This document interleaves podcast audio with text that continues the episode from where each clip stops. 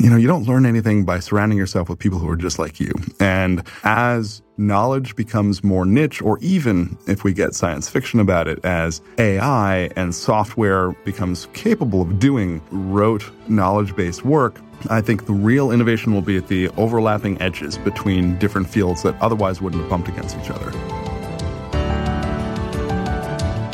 Welcome to Learning Unboxed, a conversation about teaching, learning, and the future of work. This is Annalies Corbin, Chief Goddess of the Past Foundation and your host. We hear frequently that the global education system is broken. In fact, we spend billions of dollars trying to fix something that's actually not broken at all, but rather irrelevant. It's obsolete. 100 years ago, it functioned fine. So let's talk about how we reimagine, rethink, and redesign our educational system. So, welcome to this episode of Learning Unboxed. I'm very excited today, actually, to have um, um, with us our guest is Dr. Alex Bandar.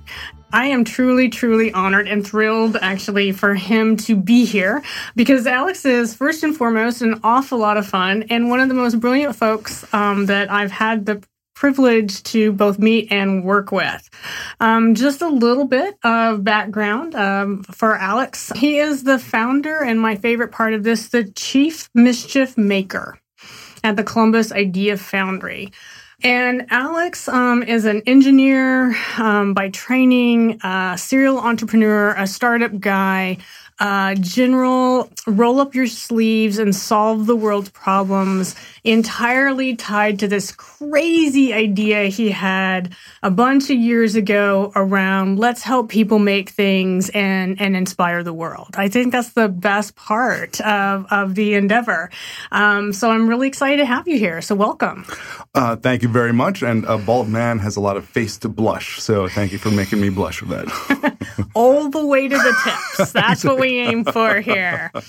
Well, so um, one of the reasons I was so excited uh, to have Alex with us today is because there is so much chatter so much chatter in the world about what we should really be doing as we think about the next generation of teaching and learning and the whole idea about work and what work is. There's so many different ways we could go with that. And what really uh, intrigues me and is exciting about this is that there is also been over the last uh, 10 years, but really, I would say the last five in particular in the world of education, folks got enamored with this idea of making and being makers and that we should have maker spaces in our schools. And I really want to dig into that because I have some pretty strong opinions about this. And I know that Alex does too. So before we move to the big giant endeavor, um, that is maybe the world's biggest maker space, um, let's talk about the smaller versions of it that actually lead to the next conversation about the community version, which is really where I want to get. But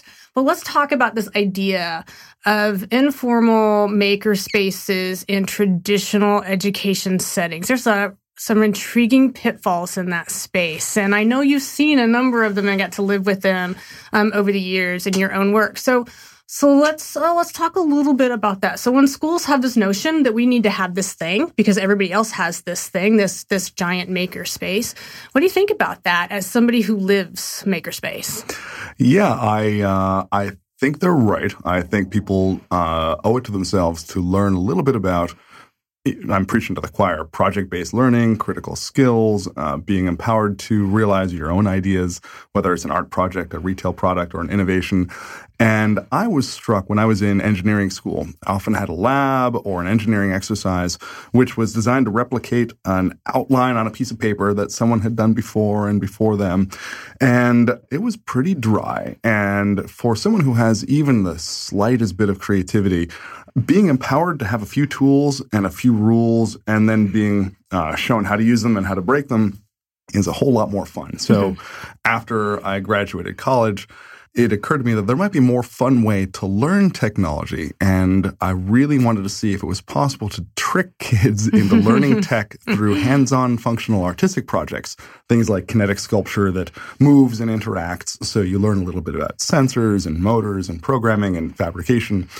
And actually, uh, my turn to embarrass you now, uh, oh. Annalies. When uh, I first started, I thought this would be a great way to teach students, uh, K 12 groups, how to uh, engage with the democratized culture of the, the maker movement. Mm-hmm. And so I rented a small garage and I thought maybe we could be, you, you, know where I'm going with this, the center of a ring of schools that all wanted their own maker spaces and fab labs, but couldn't necessarily afford them or didn't want to manage the people or the equipment or the liability.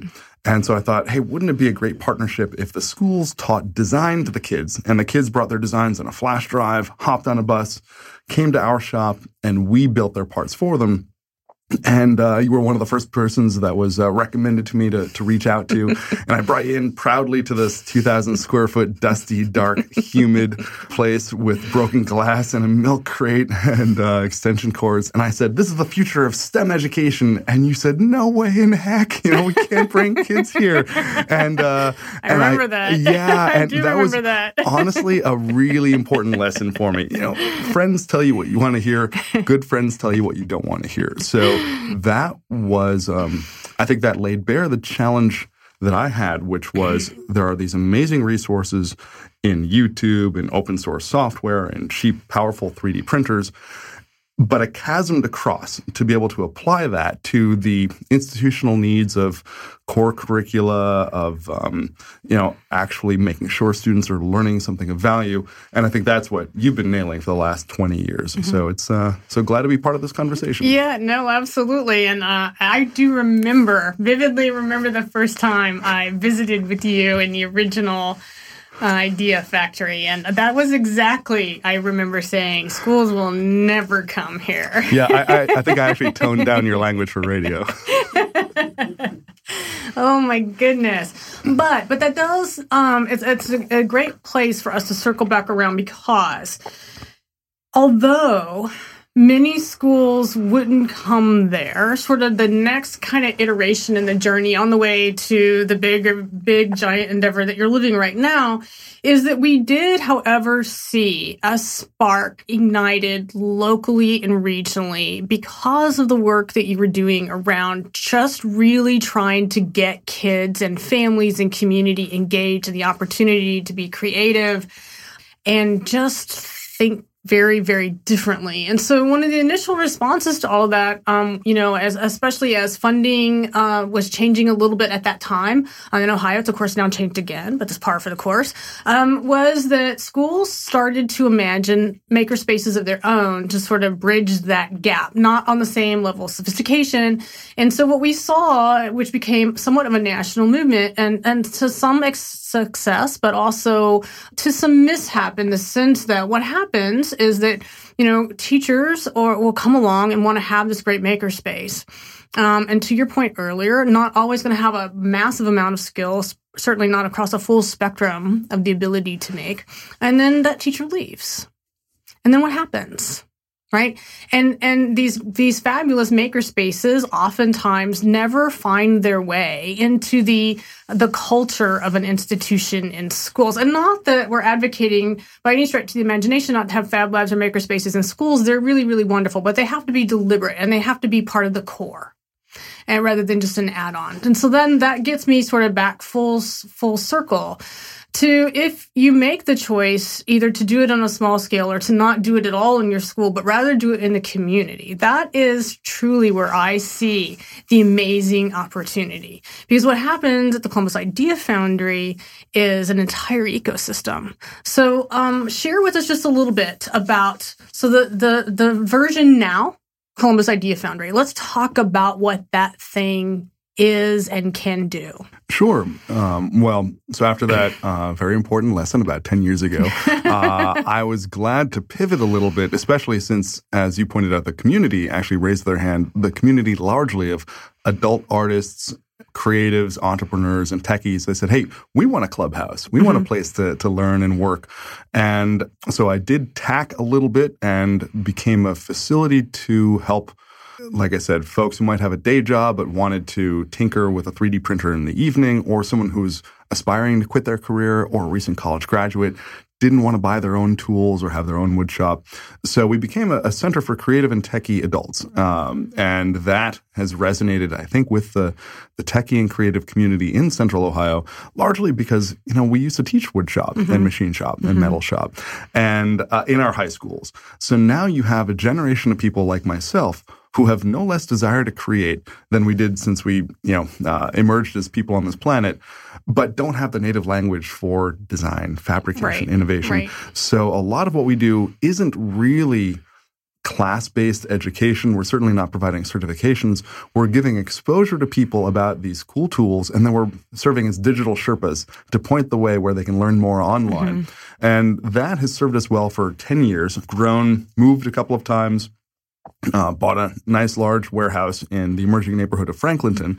And uh, so, by multiple metrics, we're one of the largest and most active maker spaces in the world. Almost 70,000 square feet, 800 members, about 400 small businesses.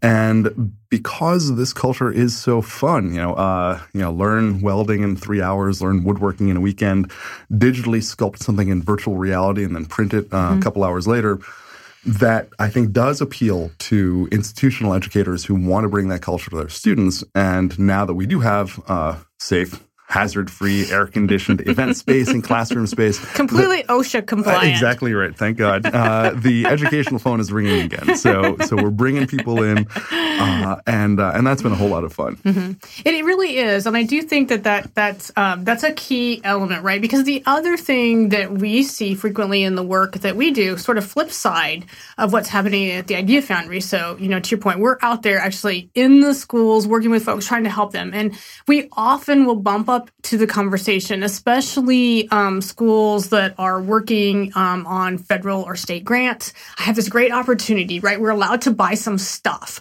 And this a conversation that we hear from schools and teachers all the time. We really want a 3D printer. We really want to do this scanning. We want to do video game design. And all of all of those things are wonderful things to do with your kids for a thousand different reasons.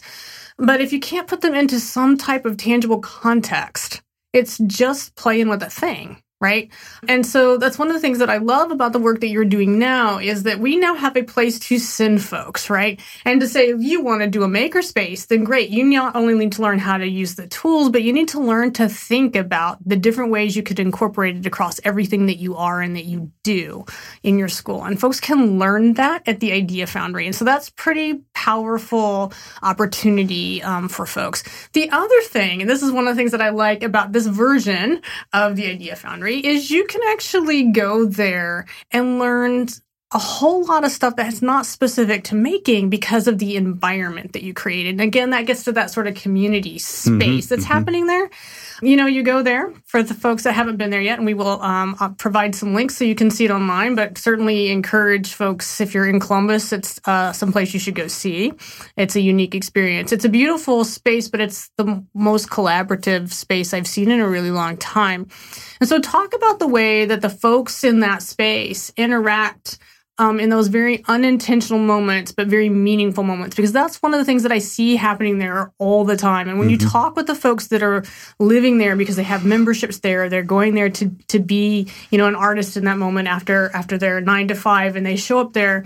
They all have a story about the way they've interacted with others there that's really, really meaningful. Do you have one of those stories where those sort of synergies happen that you think is is uh, is pivotal? Oh, oh, sure. And and I think you've touched on one of my favorite aspects of the Idea Foundry, which is the interaction among members who really wouldn't have met otherwise. Mm-hmm. And and some of my favorite you know quotes. I had one friend. Uh, he was in the National Guard, local Ohio boy.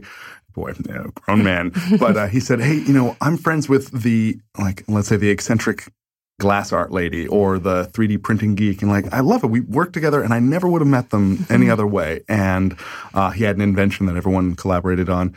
And uh, I think, you know, you don't learn anything by surrounding yourself with people who are just like you. And as knowledge becomes more niche, or even if we get science fiction about it, as AI and software uh, becomes capable of doing rote knowledge based work, I think the real innovation will be at the overlapping edges between different fields that otherwise wouldn't have bumped against each other. And so having a place which attracts artists, entrepreneurs, techies, and then, you know, the people who make it succeed, marketing people, mm-hmm. web development people, mm-hmm. business development people. You show them how to use the tools and then you get out of their way. That, of course, is a recipe for, for awesomeness. and uh, I think one of the metrics that demonstrates this is that uh, a few years ago, Make Magazine, which mm-hmm. coined the phrase maker movement, they license maker fairs. I think they coined the phrase makerspace. Uh, they hosted a few competitions to see which city around the world can bring the most people together to do things like 3D printing and electronics and robotics. And about 300 cities competed in these international competitions from New York to Singapore, you know, uh, London, San Francisco. For giggles, we tossed our hat in the ring on behalf of Columbus, and nobody was more surprised than I was when we came in first in the world in, in most of these competitions. In fact, I think they stopped hosting them because we kept sweeping them. uh, and our robotics team came in first in the world out of 3,000 schools. So uh, I think at first I was flattered to think that Columbus has the best makers mm-hmm. in the world really, I think we just had a four or five year head start of raising our flag and attracting those optimistic, hardworking people who think, you know, they can learn a new skill, be a better person, a better maker tomorrow than they are today. And by having that head start and putting everyone under one roof, really fun things happen. Mm-hmm. And I think that uh, putting everybody under one roof might actually be, you know, sort of secret uh, in that sauce to some extent because the other thing that I really love about what happens there is it is it is all about startup mentality in so many ways, right? So you've got, you know, raving entrepreneurs there, right? You know, folks that are, you know, serial idea generators, um, and a lot of other folks that are all about how do I take that idea and turn it into something else and and and and, and everything in between, right? And because you have that environment, it doesn't shock me at all that Columbus would be, you know, seen that way in that space because there are very other few spaces both literally and figuratively, right? That I think functions like that. And part of that is that culture that is uh, Columbus. We, we, we live in a really dynamic community where lots of things are possible. I, I often joke, people ask me all the time, why is the PAST Foundation in Columbus, Ohio? And I used to laugh and say, well, we have an airport. Right, but that is not truly the essence of it. That's a means to an end. But the reason that we're in Columbus and we decided to build the innovation lab there is because this is a city that's all about trying new things. It's part of the fabric of who we are. I think we see that in the Idea Foundry as well. So let's talk a little bit about. So this past summer, we went on a journey together, another journey together, mm-hmm, right? Mm-hmm. After all of those years of me maybe not being very nice to you. I didn't say that. It was the most helpful lesson I'd had, uh, I think, in those 10 years. That is a very generous way to say that. but we, we, we went on a journey again together. And I think maybe this sort of ties those components back together you know, as we in our work are thinking about how do we help kids find their passion. Uh, one of the things that we know, uh, we often talk to teachers in schools when they're struggling with implementing or shifting to a problem or inquiry or, or a project based environment. We ask the question, what are you passionate about? What do you, what do, if you could do anything and teach anything, what would it be? And we're always, and I do mean always, shocked by what we discover people's passions. And that same principle applies to kids. So we, we sent kids uh, for several weeks this summer to the Idea Foundry. So tell us a little bit about uh, that experience and, and sort of what you learned from them and how does that then inform what you might be thinking about next? Yeah, that was uh, one of the my favorite things I've ever done is is to work with the students who sent us and I'm also someone who likes to have boots on the ground and and to be surprised by the devil's in the details. Uh, it's easy to design a curriculum and then hand it to someone else and say, "Okay, go teach this." And I learned a lot working with with your kids.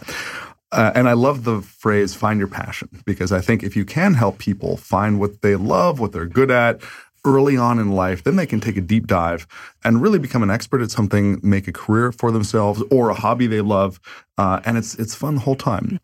I have to chase down this quote, but I heard once that people who are typically referred to as geniuses early on in their careers didn't produce on average better work. They just produced more of it. And by producing so much you throw everything at the wall and see what sticks. Mm-hmm. you find what you're really good at. You find what resonates with either the market or the scientific community or, or society and then you jump down that. So imagine if you can do that at 15 instead of 50 that's a heck of an advantage. Mm-hmm. uh, so by teaching what we call theory light practice heavy classes I hesitate to even call our three hour welding experience a class because yes, you learn how to weld. Rather, you you you weld. Uh, it's hard to say. You know, like I said, uh, we're not certifying folks. You'd be hard pressed to to boast that someone could then weld anything they wanted mm-hmm. after just three hours. But it is enough time to say, do I have any talent or aptitude at all for this? Did I like it? Did I like being confined to the helmet? Did I like putting the jacket on? Did I like trying to balance my hand above the, the sheet of metal to to get that perfect bead? And uh, if so, great. Uh, and we can point you to avenues to to continue that.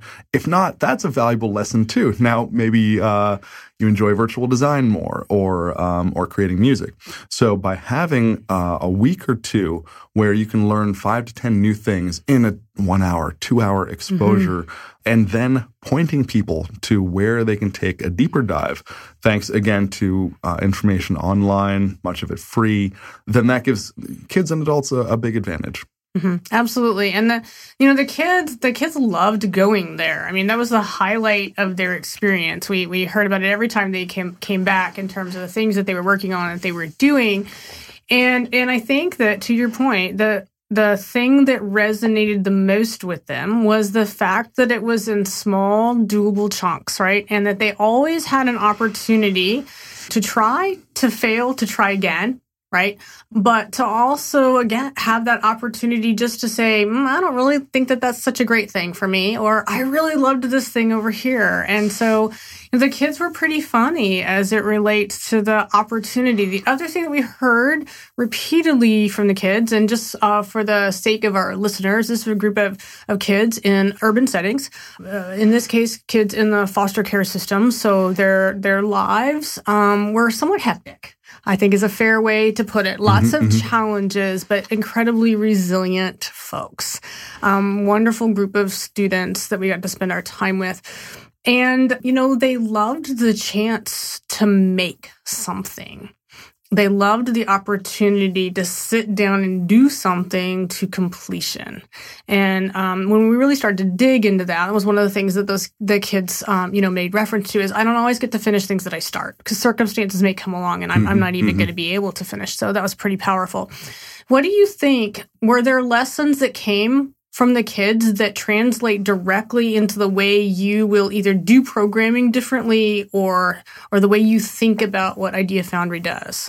Sure. So uh, you mentioned that the the students enjoyed the the small bite-sized experiences, and that is born from both necessity frankly, from our business model, like we don't provide one or two year long programs. Right. We're not a community college. We're not really a school. I joke We've invented a school where the answer to every question is Google it. Mm-hmm. Uh, and it is that presumption that knowledge is out there and that education is no longer about information transmission from one teacher's head to five or 10 or 50 students. Instead, it's providing a survey of the landscape, letting people get their hands or their brains dirty, and then allowing the students to find what they like, what they're good at, and pursue that further.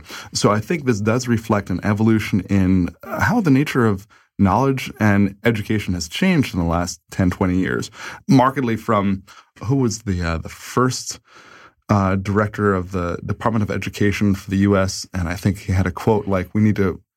Produce students like a factory makes nails, like just all the same, all to the right specs, and as quickly. That might have worked in the industrial age, in the, mm-hmm. in the manufacturing era. Now we need people who can think of things and do things that robots and software aren't great at. And that mm-hmm. is innovating. That is, you know, thinkers that do, uh, doers that think. Um, so by uh, providing the tools, letting people play with them, uh, and then going home with something, I think gives you a sense of agency in the mm-hmm. world. And mm-hmm. that's one difference maybe between entrepreneurs and folks who pursue more uh, career-based or um, corporate-based uh, jobs is that entrepreneurs look at the world, and I'll say innovators look at the world as malleable, shapeable, that they can influence it. They're not just an actor constrained to the guardrails, but they can think of a new road. They can think of a new way to do things. And certainly one of my uh, favorite learning moments was when uh, I wanted to teach 3D design, so sculpting with a laptop using this free program called Sculptris. And you could then take that design and 3D print it or machine it. And I picked this really cool, you can't see my air quotes, uh, really cool dragon head that I thought, what kid wouldn't like to sculpt and paint this dragon head? Turns out none of them did. Uh, and so they're kind of bored with it. But most of the kids um, had smartphones. Mm-hmm. And I downloaded a free smartphone case that you could include in the sculpting software and then personalize. You could carve your name, you could put your favorite celebrity's face on it, you could do this or that. And this one student really took to it. And then once you had that 3D file, I showed that you could bring it to a website called Shapeways, upload it, and in uh, an instant get a quote for how much it would be, uh, how much it would cost to print, and have it mailed to your place. So you can actually realize these things even if you don't have a 3D printer yourself. And uh, Shapeways said it would cost $18 for this one student's 3D printed case. And a light bulb went off, and he said, I'm going to ask my friends if I can do custom designs for their phone cases. And then if Shapeways says it'll cost $18, I'll ask them for $28. Yep. And that's still in the mid range of a, mm-hmm. a, smartphone case at Target or where have you. But I'm pretty sure that guy a week earlier didn't think, you know, I'd like to start my own custom 3D phone case printing company. Well, and, and, and that student was so intrigued by that idea that um, that student asked me if I needed a new phone case. So um, that that idea resonated clearly, yeah. clearly resonated. But I think that you sort of hit on what I think is probably one of the most tangible issues that as we think about the future of education, that if we don't get this piece of it right in the next iteration, that we're going to find ourselves in lots of trouble. And that was the whole idea of, of learning and willingness to learn. Um, I have a great colleague, um, Heather McGowan, who spends a lot of time talking about learning and relearning and the willingness to learn, right? That the, the, the true next iteration of the future of work is, in fact, learning. Um, that, you know, no longer can we just reskill ourselves and retool for the next job because of everything that's happening mm-hmm. in a mm-hmm. technology driven world that we really have to be that thinker you know, and willing to learn so many new things rapidly and be able to apply them. Um, and I think that at the end of the day, that's going to be a really big thing. And it's easier to learn to learn by doing. Sure. Um, so I think that there, there's a, a lot of application there. So as you sort of think about what this looks like and you're having conversations around helping other communities mm-hmm. create idea foundries, so, what does that process look like? And I'm not talking about the nuts and bolts, but at the end of the day, the fabric of the community and the collector of users, right, is highly essential, as well as all the lessons learned that, that you've been able to accumulate over um, the last few years. So, so what does that conversation look like if a community wants to do something along those lines in terms of you know, there's a lot of landmines. There, you know, there are a lot of attempts at this that have failed. Why? Why is why is the Columbus Idea Foundry, Alex Bandar's version of this movement, why does this one work?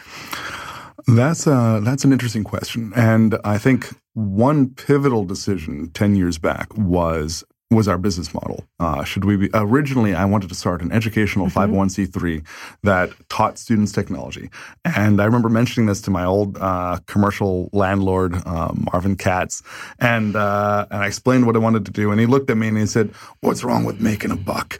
Uh, and I thought, you know what?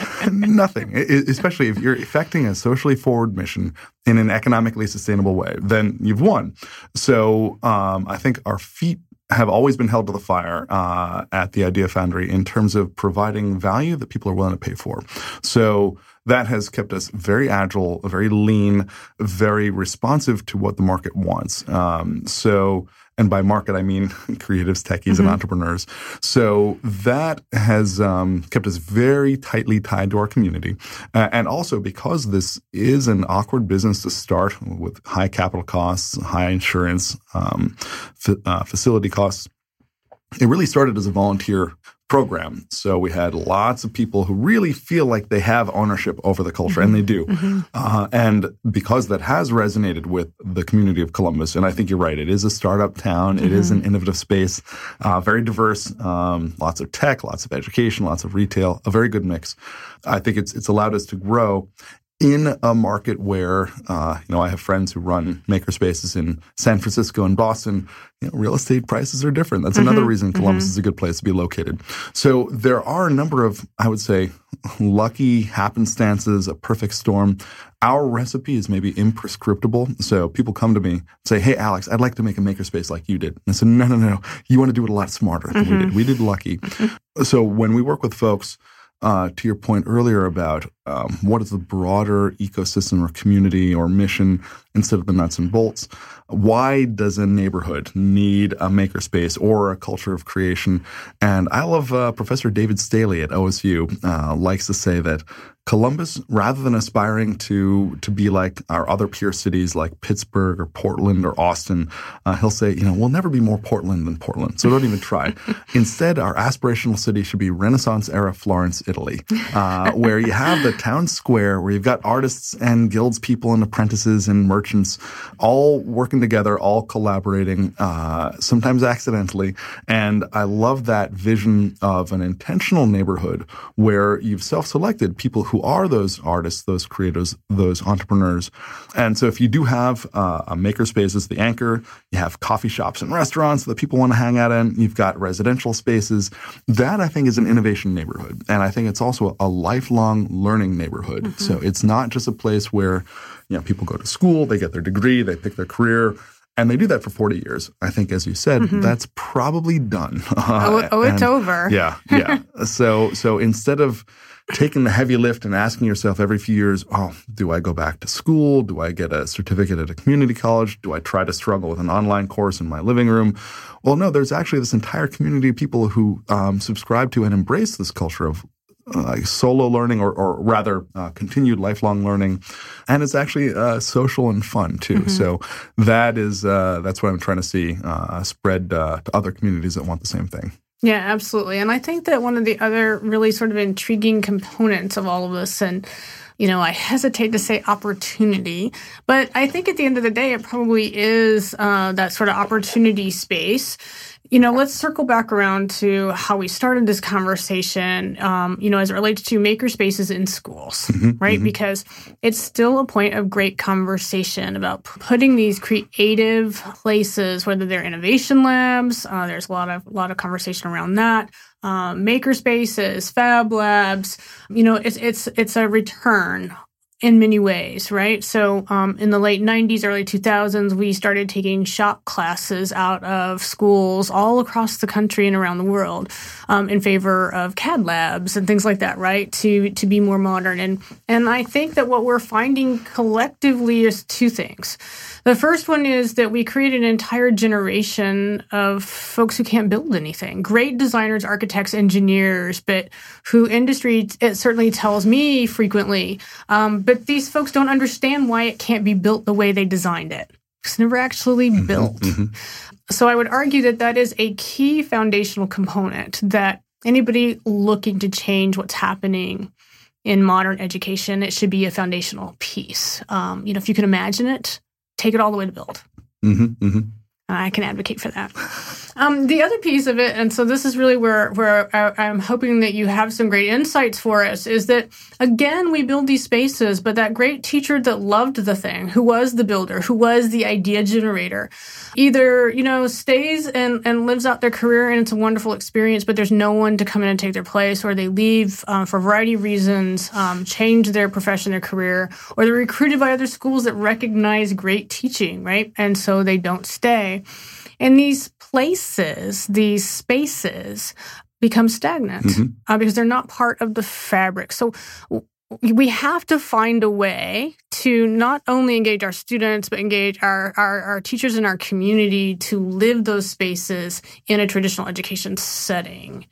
So, what's your thoughts on that, Alex? Yeah. Um, well, this is where I was really grateful to, to partner with you in the PAST Foundation on this uh, foster student camp over the summer because you're right. Many people, a few schools will get a grant from um, wherever and they say, We've got the money. What tools should we buy? Right. And you, have to say, Well, let's take a big step back. What's the purpose of the space? What's the programming you're going to overlay on top of it? Exactly. Because there have been for 100 years textbooks on algebra and chemistry and uh, grammar I don't think there's a textbook on uh, 3D printing yet. Uh, there isn't a commoditized or productized curriculum, at least as far as I'm concerned or, or aware of. You probably have a better uh, sense of the landscape where if you have this space and these tools, this is the programming you should teach in there. And it is very case by case and passion driven by the, the person who has a stake in it. And I think we're really um, at the spear tip here in mm-hmm. terms of I might have a sense at the Idea Foundry of what the tools can do and what our adult community like. You certainly have a sense of what the schools need, uh, what value the students need to be able to walk away with. And this is, uh, I say this affectionately, the Wild West now in mm-hmm. terms of opportunity uh, and a frontier to really make an impact. And so when we chat with other schools that want fab labs or innovation labs or maker spaces, often now I have mixed emotions about this, uh, replacing their library. Mm-hmm then uh, we have this. Well, let's take a step back and, and ask what it's for. Um, and with your with respect to your comment about the workshops being replaced with computer labs or CAD labs, uh, I recognize that. And there's a great book, uh, Shop Class, a mm-hmm. Soulcraft by Matt Crawford, who talks about this, and in fact, an incentivized phenomenon to get them out faster because it's actually cheaper than a machine shop. I think you need both. You, you, mm-hmm. Of course, you need the designers and engineers, but I, I think progress uh, happens. Um, like the pendulum swings too far one way, and, mm-hmm. and we're we're right. feeling it swinging back now. So I think with a little bit of hindsight, we can see where institutionally we might have misstepped, and uh, looking around the corner, what value uh, we need to bring to, to students uh, now and in the future. And I think that's uh, an exciting opportunity for the next 10 years to work together. It is, absolutely. And I think that, you know, to sort of go along with that sort of trend in thinking about space as that mechanism for how we imagine teaching, learning, and work. Uh, in my mind, certainly, and I know this is uh, me uh, preaching to the crier, so to speak, is that, you know, the schools should be a place of community, right? We need to stop building schools for the sake of building schools. That's part of, you know, my, my, my mantra, I guess. My soapbox because that's not the real world any longer, right? We, we don't have that sort of isolated opportunity that business and industry, makers, artists, entrepreneurs, startup folks all living in that space with us makes the best opportunity to learn. Uh, no question asked. So I think that there is great opportunity in that sort of wild, wild west sort of space. So you know, for our, for our folks who are contemplating um, sort of the next piece of their journey, and many of our listeners are going to be folks that are intrigued in redesigning community, which includes school um, and, and, and includes uh, a lot of workforce development. Uh, there's lots and lots of conversation about that. What um, what might your parting shot to them be as they stand on the precipice and say, "I think we should do X"? Mm-hmm, mm-hmm. Well, I can say one thing we're doing is reaching out to industry proper and asking them rather than guessing what I mm-hmm. think they want. Say, hey, what skill set do you want your uh, graduates to have when they walk in the door? Mm-hmm. And sometimes that's that's much too specific, you know, and, and that's what trade school is for, or that's what a certificate program is for. But I think simply undergoing the process of making something from you know mental image to sketched out concept to CAD model and then assembling the materials and building the thing and maybe having to do this two or three times. I don't know the name for the lessons you learn other than, um, you know, grit and stick to itiveness mm-hmm. and not being able to predict the problems that will emerge. Uh, it is easy to 3D design something and then just assume a 3D printer will make it. Right. And there are even things you can design that a 3D printer can't make right now. Wall thicknesses are mm-hmm. too thin or material's not strong enough. So the lesson you get from building something and watching it fail, and it's becoming cliche to say, you know, fail faster, mm-hmm. fail better, don't be afraid to fail. That's the truth. And and I I wish there were a word, maybe we can think of it right now, that where the emphasis is on the experience you've derived from the unexpected problems that come from taking something from concept to execution and we don't just call it failure, call it the, the delighted surprise of those uh, unexpected problems and how you worked around them. Uh, so, uh, having done you know a number of projects, this is why I have the natural intuition. If somebody asks me to make something, I immediately double the budget and triple the time, mm-hmm. just because yeah, I know you know uh, it's it's not going to go the way you think, and I think that's the real value people get from making stuff. Mm-hmm. Yeah, so absolutely, and I think that uh, you know as we step back and think about failure, it's really that success for the next opportunity, right? Mm, mm, I like that. Yeah, absolutely. So thank you very much, um, Alex, for joining us today and for um, being a chief mischief maker. Uh, we greatly appreciate you um, in the community of Columbus, but um, also um, appreciate the, the work that you've put into getting folks to think about making very differently. So thank you. Well, my great pleasure and uh, flattered and honored to be on your podcast. Thank you for joining us for Learning Unboxed conversation about teaching, learning, and the future of work.